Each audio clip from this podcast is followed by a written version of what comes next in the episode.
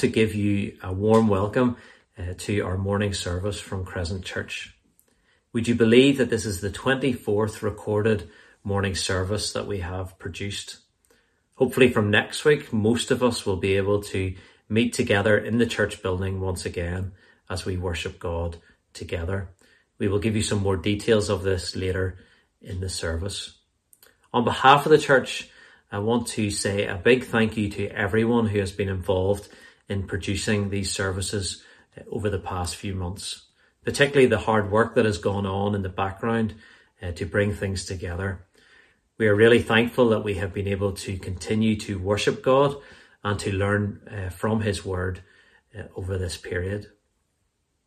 This morning we are finishing our series uh, in the life of David, a man after God's own heart. And our speaker this morning is David Farrell. We're going to sing the words of I cast my mind to Calvary, where Jesus bled and died for me. I see his wounds, his hands, his feet, my Saviour on that cursed tree. O praise the name of the Lord our God. O praise his name for evermore. For endless days we will sing your praise. O Lord, O Lord, our God.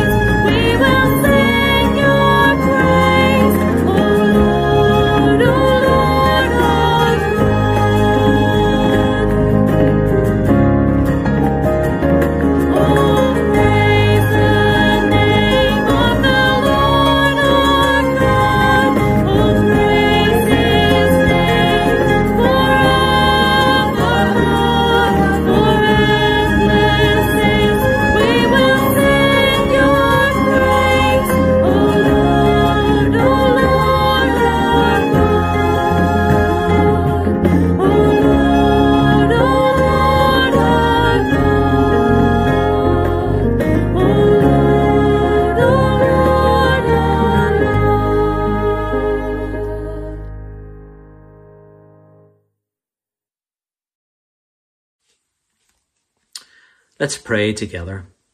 Father, we come before you in the name of the Lord Jesus Christ. We thank you for your love for us and for the forgiveness and hope that we can find in Christ.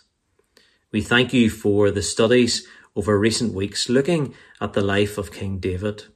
We have learnt so much from his character and how you worked in his life. And we ask that you continue to teach us this morning as we consider the legacy which he left. We continue to pray for our world at this time of uncertainty. Give wisdom to our governments and the world leaders. We also think of our schools that have returned this past week and for the challenges that will be faced over the next few months. We also pray for our health service at this time. As a church, we look forward to hopefully meeting together uh, again on Sunday mornings. But we think of those who will not be able to join with us physically. And we pray that you will continue to bless them as they are able to connect with us online. Guide us as we make these changes, that they will be for the benefit of our church and will bring glory to your name. We ask that you will bless us today, and we pray in the name of the Lord Jesus Christ. Amen. Our topic this morning is the legacy that King David uh, left behind. And the words of the final verse of our next song uh, focus on the legacy uh, that we should all aim to have. It says, So Spirit come, put strength in every stride, give grace for every hurdle, that we may run with faith to win the prize of a servant good and faithful.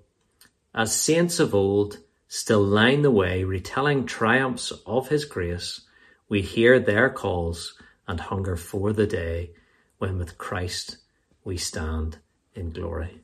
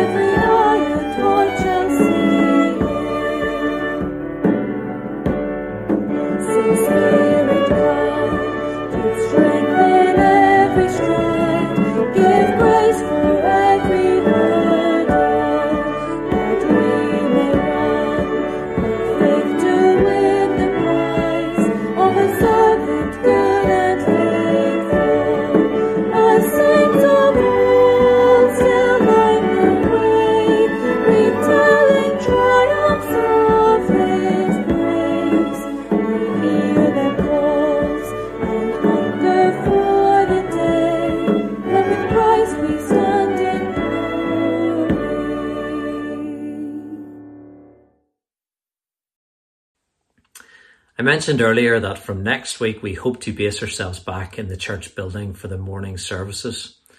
And I want to encourage all those who are able uh, to come along to the services.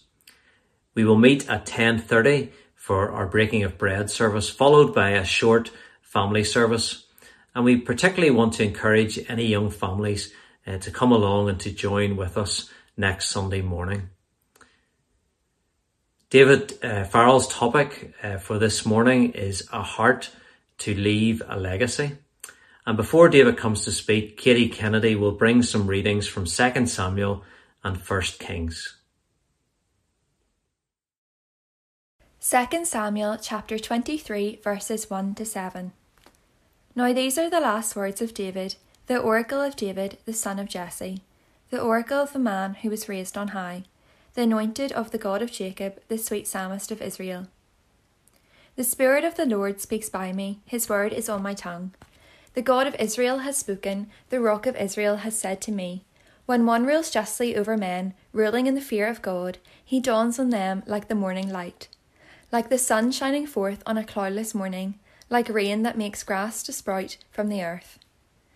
For does not my house stand so with God? for he has made with me an everlasting covenant, ordered in all things and secure. For will he not cause to prosper all my help and my desire?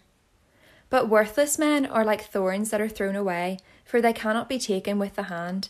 But the man who touches them arms himself with iron and the shaft of a spear, and they are utterly consumed with fire. 1 Kings chapter 2 verses 1 to 4 and verses 10 to 12. When David's time to die drew near, he commanded Solomon his son, saying, I am about to go the way of all the earth. Be strong and show yourself a man, and keep the charge of the Lord your God, walking in his ways and keeping his statutes, his commandments, his rules, and his testimonies, as is written in the law of Moses, that you may prosper in all that you do and wherever you turn, that the Lord may establish his word that he spoke concerning me, saying, if your sons pay close attention to their way, to walk before me in faithfulness, with all of their heart and with all their soul, you shall not lack a man on the throne of Israel. Then David slept with his fathers and was buried in the city of David. And the time that David reigned over Israel was forty years. He reigned seven years in Hebron and thirty three years in Jerusalem. So Solomon sat on the throne of David his father, and his kingdom was firmly established.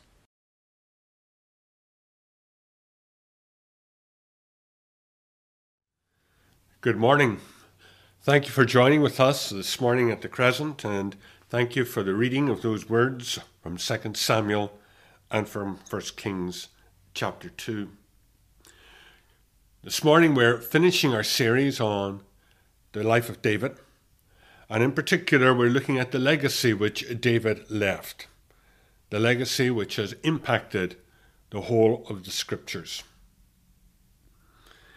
Many years ago, I was shopping in a well known uh, supermarket in Newtownabbey, and as I approached the till, an elderly lady came up to me. She looked me in the eye, and then she uttered words which I hadn't heard for many a year. She said to me, Are you Tatey? Now, for those of you who don't come from Northern Ireland, or may not realize the significance of having a surname like Farrell, Tatey Farrell has a meaning for you, or for us. Whenever she referred to me as Tatey, she was referring to a nickname which had been used by me or used of me for years as I worked in a youth club in the Newtownabbey area. It was a boys' club. And at that boys' club, we had young boys from the ages of seven right through to 16. I realized that she was referring back to the boys' club. And then she said something which quite stunned me. She said, Tatey, my boys are well up now in years. They are in stable employment. They've got stable marriages. They're a couple of really lovely lads.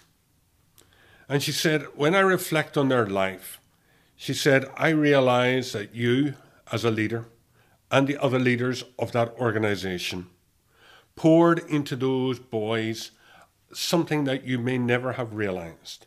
You impacted their life. You left them a legacy. Something which has impacted right through to this very day. And I want to thank you. I was quite stunned and taken aback by her comments. Leaving a legacy.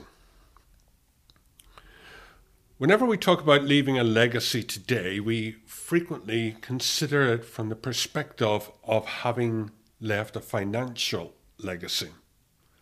Whenever somebody passes away, there is a will and a legacy property, money, whatever it might be, forwarded and given to the family and friends. But there is also another meaning to a legacy. And a legacy can be something which is positive and impacting and has impacted upon an individual in their life. This morning, we're considering the legacy which David led, the legacy which he left. When we left David last week, we left him in a very, very dark place. If you remember, whenever we left David last week, we had taken him outside of Jerusalem. He climbed to the top of the Mount of Olives he looked down across the city for what he thought could have been the last time. He was dressed in ashes, sackcloth, and weeping, and he was fleeing from a rebellion which had been orchestrated by his son Absalom. And we traced that right back, that it was a consequence of a sin, the sin with Bathsheba, which led to murder, which led to the consequences which we saw in his family. We left him in an incredibly dark place. But we considered Psalm 51 last week. And when we looked at Psalm 51, we saw David pouring out his heart to God and asking God to blot out my transgressions, asking God to wash him and to cleanse him. And for David to, to celebrate in the fact that his sin had been forgiven. And then he prayed in Psalm 51 for God to use him, to use him. I'm reminded of the story which comes from the life of John Rockefeller. John Rockefeller was an oil tycoon. He made his billions on the oil market. He was a man who expected a very, very high standard of work, especially from his senior executives. And one senior executive made a tragic mistake, a terrible mistake one day, and the, the company lost um, $2 million. Not $2 million today, but $2 million 100 years ago. And the executives were terrified of telling Rockefeller about this. Eventually, it fell to one individual to go into Rockefeller's office and talk to him about what had happened. Rockefeller didn't even look up from the desk. He said, You've come to talk to me about the $2 million. The executive said, Yes, sir. What should we do about? and named the executive. Rockefeller looked up. He said, I've been looking through the papers here on my desk. I've been looking at what that man contributed to the growth of this company. And he says, Well, $2 million is a terrible loss. But when I look at the positive impact that he has made upon the life of this company, he says, I can forgive him. And I can ask you to forgive him. And I want you to tell him to carry on. God doesn't check a balance sheet, what we've done good and what we've done bad, and then, and then forgive him, forgive us. God doesn't respond in that manner. God forgives as we confess our sin. But in many ways, what Rockefeller said to that young executive was, I forgive him. Now carry on. And that very much typifies the life of David from this point on. Forgiven and carry on. When Katie read to us from 2 Samuel chapter 23, she read to us the, the last words as recorded to the nation by David. They come in the form of a psalm. And then whenever she read from 1 Kings chapter 2, we read the last words which come from a king to his successor, to his son, to Solomon. So, what is the legacy which David has left? The first thing to recall is that David has left a, a united country, a country which had been fragmented, a country which has now been united, which has now got a capital sitting, a temple which is ready to be built, a, a, nation which has been brought together, boundaries expanding from the east, from the south, from Egypt right away up into the north to near the Euphrates River, a huge kingdom, a wealthy kingdom. As one historian, a secular historian, has said, in considering the matter of David's legacy, it might be well for those critics who negatively assess the great king's character, 3,000 years removed from the event, to reflect upon how the Hebrews viewed the history of David. The common expressions city of David, seed of David, throne of David, and house of David are testimonies to the stature of this man in spite of his many mistakes. The fact that Jesus Christ acknowledged himself as a son of David is in itself a commentary on the greater status of this celebrated king. David left a legacy if you like, he left a financial legacy. He left something very practical. He, le- he left a kingdom. He left finances. He left power. But that's not the only legacy that we want to consider this morning. Whenever we read through Psalm 20 or 2 Samuel 23, we read four descriptive phrases of David. And it's worth our while just taking a moment to focus on those four. In many ways, they summarize the series that we have considered up to now. It says, David, the son of Jesse. David started off as, as a young man, an unknown. All he actually took us on that journey where, where Samuel came to, to anoint the king. And if you remember, the boys were all brought out, the sons were all brought out, and eventually the young shepherd who was out minding the sheep, the youngest of the lot, David, because God knew David's heart, David became the king. He was the son of Jesse. And then it goes on to say, the man raised up on high. The man raised up on high. Referring to his military conquest, his power, all of those events that we have narrated and, and, and considered over the year or over the month. And David Bingham took us to one of those events when he showed the, strength and, and the power of the man, guided by the hand of God as he went through and defeated enemies. And then Second Samuel talks about the anointed of the God of Jacob.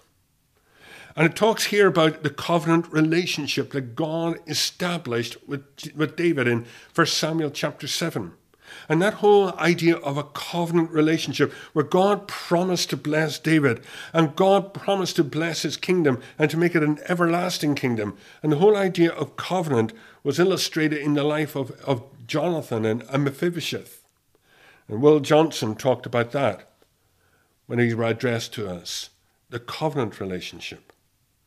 And then last week we talked about the Psalms and the sweet psalmist of Israel.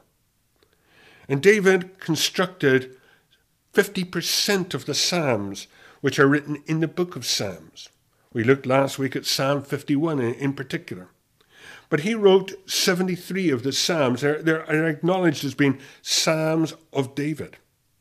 And then we find in the New Testament that two of the Psalms are then further attributed to David. So out of those 150 Psalms, David left 150, uh, 75 of the 150 beautiful Psalms expressing his heart, worshiping God, taking us into the tragedy, taking us to the heights, taking us to the lows, confessing sin and he opens his heart to us, and we see what it is for the heart of man to worship, to adore, and to confess to God.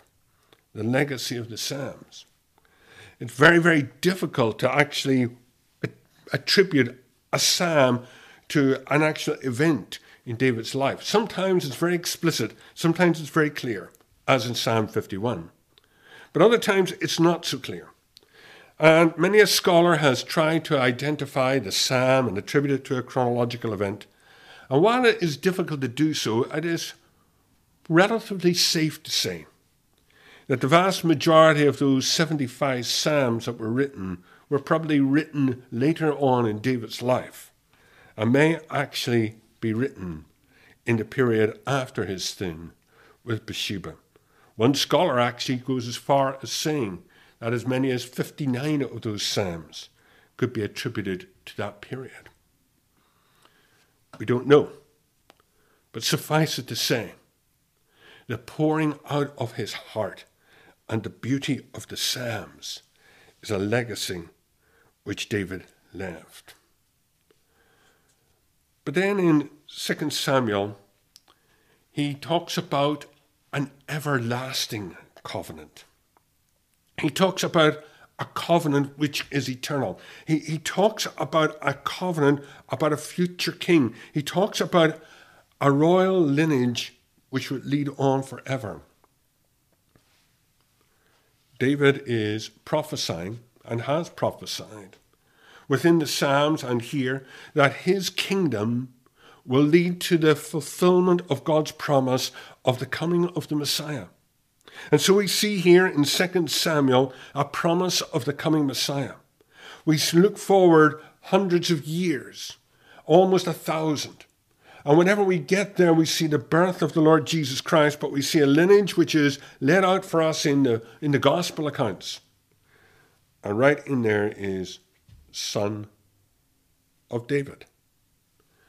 And David was in the ancestral lineage of the Lord Jesus Christ. And so, he's left a united country. He's left the beauty of the Psalms, and he's left a promise of the coming Messiah. Do you possess a, a treasured heirloom in your family, something that's been handed down from generation to generation? I'm reminded of the story of the family who had this treasured vase which had come down through many generations. It was handed on to the next generation, to the next generation. And one day, mum and dad came in and they were met at the door by their teenage children. And their teenage children held in their hands the shattered fragments of this vase and said, You know that legacy? You know that handing down which has taken place? Well, we have broken it. We have broken it.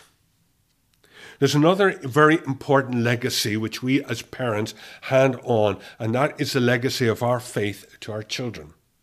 Now, I am fully aware, very consciously aware, that some of you who are listening to this this morning have prayed for and supported your children right throughout life's journey. You have introduced them to the Christian faith. You have encouraged them in the Christian faith. And they have made that decision that they would leave that faith and walk away. And that grieves you and that causes you great pain. You pray for them every night. I am fully aware of that as I talk about the next point. And that is David's last words to his son Solomon. David died whenever he was 70 years old, 960 BC. He had been king for 40 years, and he was handing over now to a young man, young Solomon, who possibly was around about 20 years of age. He was a young man, and David is handing over to him the whole responsibility of governing this massive kingdom. And he says to Solomon, What I want you to do, first of all, is to walk in his ways. Walk in his ways. Live according to God's command. Keep his decrees and watch how you live. If your descendants watch how they live, and if they walk faithfully with me with all their heart and soul, you will never fail to have a man on the throne of Israel. David's words to his son walk with God. Walk with him, keep his decrees, watch how you live. And that message is so important that we communicate that to our children. That we don't just assume that in a, a, vacuum that they would absorb it, or that is a responsibility of the church, or that it's a responsibility of a professional preacher, or whatever it might be. It is a responsibility that we have as parents to take that message, to take that faith that has been so important to us to communicate it to our children in how we behave, in how we respond, and how we live our life. Introduce them to the Word of God. Pray with them. Take them to the Bible stories. Hand over that important legacy. That in itself is a, is a whole sermon, a sermon that we don't have time to go into this morning.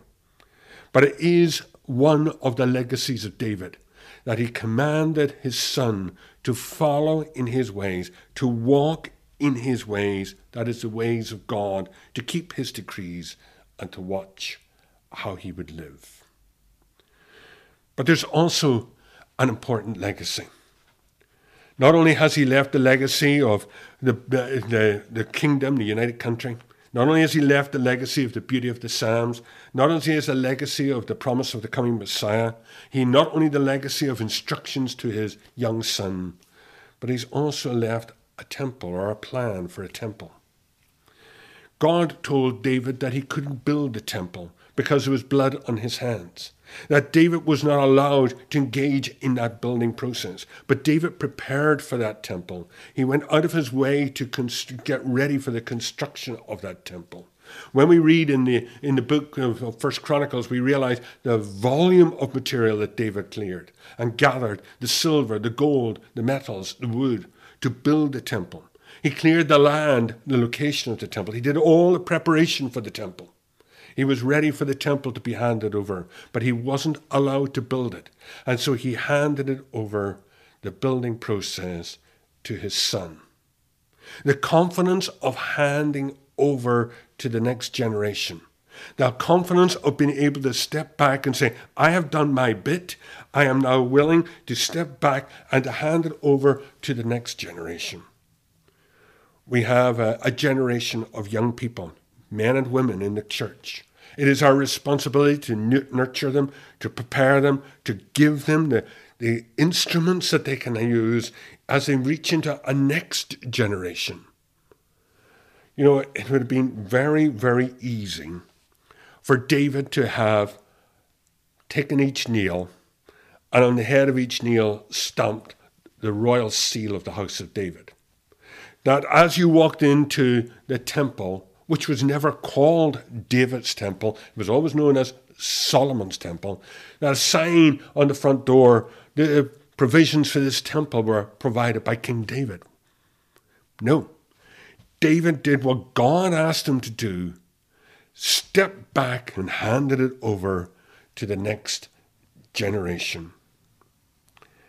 Leaving a legacy is very important. We talked about leaving a financial legacy, but we as a church have had much left to us. This year we were going to celebrate our 150th anniversary. It has been deferred because of the pandemic. I'm not going to take time now to give you a history of the church, but suffice it to say that a group of young men and women, young men and women, were influenced very much by the principles and the practices of the early assemblies in, down in Dublin and a couple of them, by the name of Margaret and Martin Shaw, came up from Dublin to Belfast and with other believers established the, the, this type of church in the greater Belfast area. They met in Christopher Street and King Street, subsequently in the Abercorn Rooms and in other buildings in the city, before they met in Victoria Memorial Hall and then moved to the Crescent Church. We moved here in 1977. So when I'm talking about the church, I, am not talking about the building. Please understand, I'm talking about the congregation. It's the 150th anniversary of our congregation, meeting in the form with the principles and the practices that we engage to this day. I wonder what it would have been like if one of those early founders came into Crescent today. I'm going to do something.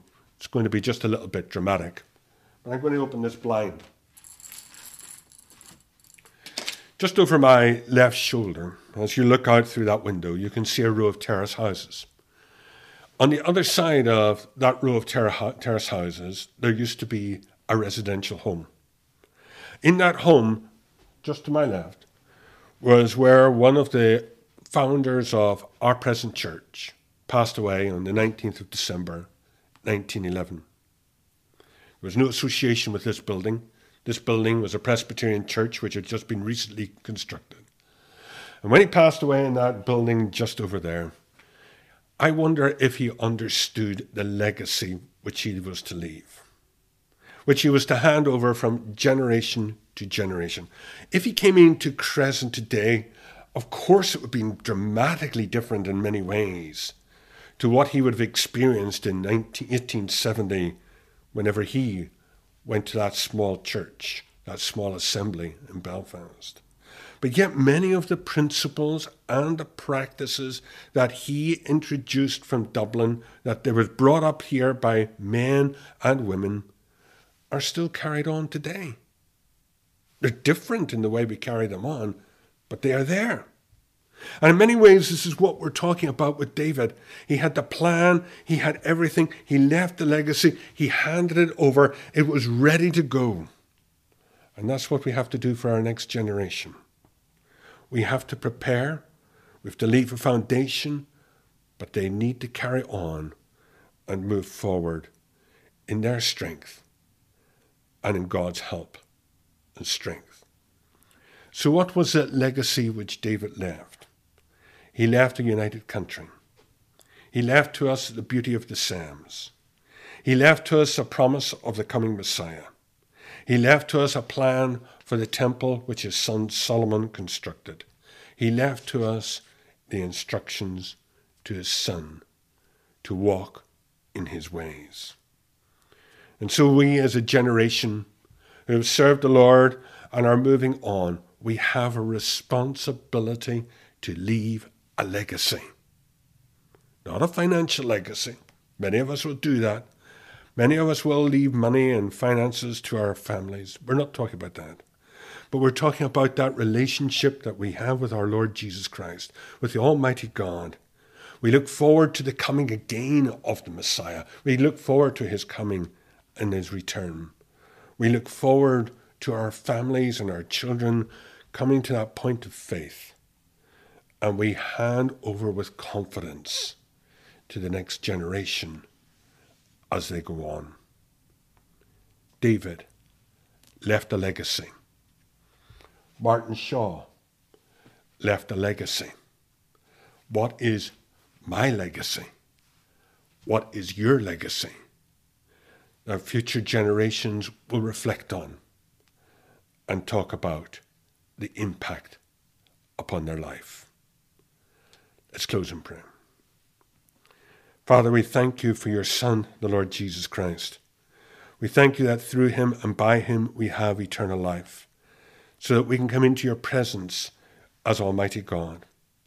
Father, we are so conscious of the legacy which each of us will leave behind, positive and potentially even negative. And our Father, we pray that each of us may have the wisdom and the ability to walk in your ways, to instruct in your ways, to follow your ways, to prepare the next generation, and to step back and to have the confidence to hand it over. Father, we thank you that we are looking forward to the coming of the Messiah. We are looking forward to the coming of the Lord Jesus Christ. We look forward and help us, our Father, to communicate to our children and our children's children that there is a hope and a real hope of the coming again of your Son. Father, help each of us individually to leave a legacy, a legacy of worship, a legacy of following, a legacy of being able to rely, and depend entirely upon you. So we thank you, our Father, for this time that we've had together. We'd ask, our Father, for your blessing with us now, in the name of your Son, the Lord Jesus Christ. Amen. Our closing hymn is entitled By Faith, which is very appropriate for what we've been considering this morning as we move forward and live a life by faith. Let's sing our, our closing hymn together.